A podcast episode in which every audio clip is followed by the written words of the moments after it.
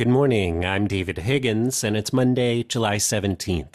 This is CQ Roll Call's morning briefing, and here are the top three headlines you need to start the week.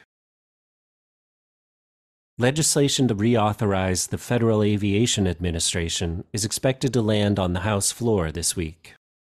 But a bumpy debate is expected after lawmakers filed over 300 amendments, many of them controversial.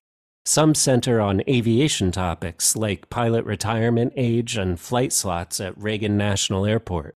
Others focus on broad cultural issues like travel for abortions or LGBTQ rights.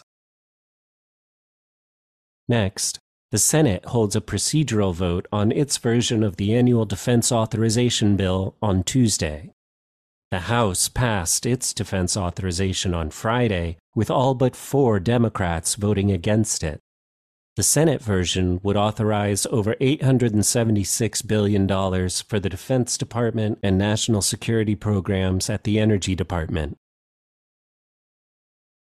And finally, Democrats on the Senate Judiciary Committee are aiming to advance legislation that would impose an enforceable code of ethics on the Supreme Court.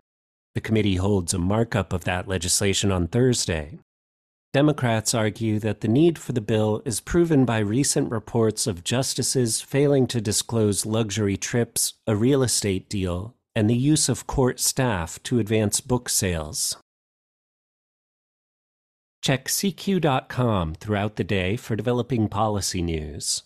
And for all of us in the CQ Roll Call newsroom, I'm David Higgins. Thanks for listening.